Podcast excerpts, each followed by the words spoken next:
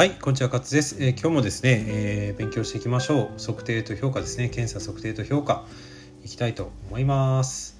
えーまずですね、え走る動作において、え外傷の発生起点になっているのは、発症起点になっているのは、え誤っているのはどれか2つ選べという問題からいきたいと思います。A 測定腱膜炎はミッドサポートで測定腱膜に身長が加わり、え身長ストレスが加わり発生する。えー B ハムストリングの肉離れはミッドサポートで生じやすい。C 皮腹筋の肉離れはミッドサポートからテイクオフで生じやすい。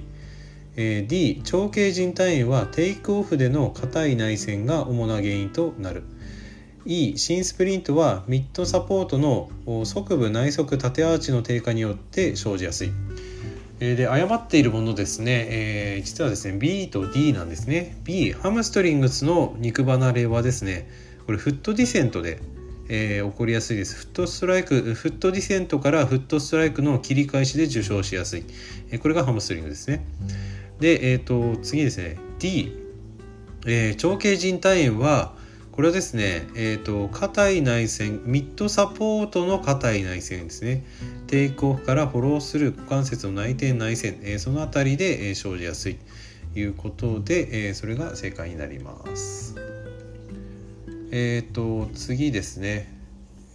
knee in to out ですね。knee out to in です、えー今日は knee out to in で起こりうる代表的なスポーツ外傷として正しいのはどれか2つ選べ。knee in to out は多いですけどね。えー knee out to in ということもあります、えー正しいのはどれかですね。A 膝の MCL 損傷内側側副靭帯損傷。B 膝の内側半月板損傷。C の新スプリント。D の後脛骨筋。E のアキレス腱外側部炎。はい。えー、でですねニーアウトトゥインで起こりやすいのはですね膝の内側半月板損傷ですね。それから E のアキレス腱の外側部炎になります。え逆にですね、えーニーイントゥトで起こりやすいものもありますのでアキレス腱に関してはですね内側に起こりやすいんですね。ニーニーイントゥアトの場合はですね。こういうのをちゃんと覚えておきたいところです。はい次行きましょう。当たり動作の強化および外傷予防に、えー必要な技術的要因について誤っているのはどれか。A 腹筋群と背筋群との同時収縮による体幹固定。えー B 脊椎の過伸点、うん。えー C 鎮陰による頭部の後方位保持。D 健康体火星を保持することによる健康体肩関節の固定。E 股関節の外転位保持。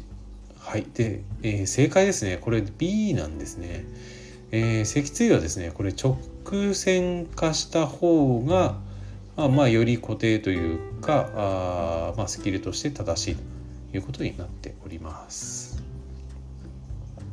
はい次行きましょう。えー、筋収縮様式についてですね、えー説明について正しいのはどれか2つ選べという問題ですね。A て、えー頭頂性収縮は緊張を変えずに張力を発揮する様式である。うん？え B 頭頂性収縮は短縮しながら力発揮する遠心性収縮と筋が引き伸ばされながらも力を発揮する急心性収縮に分けられる。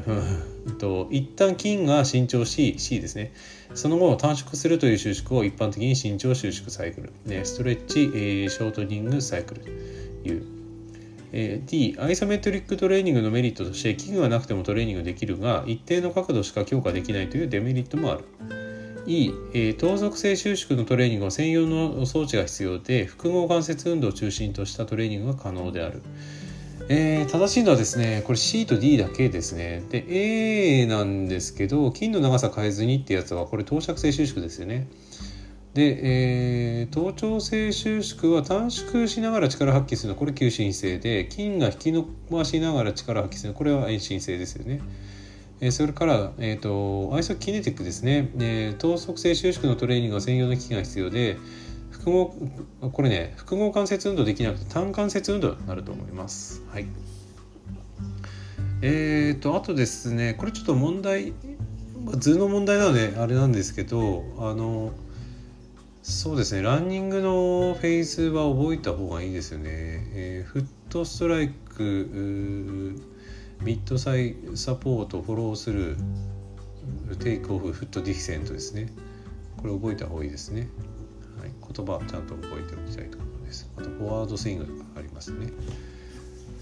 はい、えー、次です、えー、姿勢及び 歌詞のアライメントについて誤っているのはどれかという問題です。A 外反母趾は扁平足などに伴い発生することがある。B 胸椎部の過度な後腕は上肢の挙上運動を制限する、うん。え、C 会長足は外側縦アーチが消失した状態を言う。方、え、D、えー、肩前傾が不十分な構えの姿勢では重心が後方へ移動する、え、E、えー、凸ですね。凸足とは内側縦アーチが増強した状況を言う。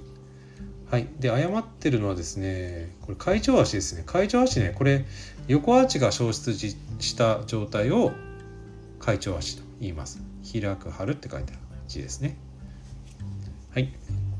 MMT 都市筋力検査について誤っているのはどれか、えー、A 三角筋全部繊維の検査でよく見られる代償運動は上肢の内旋である。B 主観的検査方法であるが個々の筋力を発揮できることに意義がある。え C 抵抗高抵抗自動運動テストは関節角度により抵抗調整が必要である。D 都市抵抗を用いない検査方法もある。E 関節可動域に制限がある場合はその運動範囲で検査段階決定を行う。で正解ですね。これ三角筋全部繊維の検査でよく見られるのはですね上肢の外旋ですね。上腕二頭筋の代償です。これは分かることかなと思います。えー、そうですね。と一つぐらいいきましょうか。生体電気インピーダンス法について正しいものはどれか。A 筋組織は脂肪組織よりも電気抵抗が大きい、うん、B 金属を身につけても測定値には影響しない。え C 測定値は体の水分量に影響される。D 測定値の日内変動は小さい。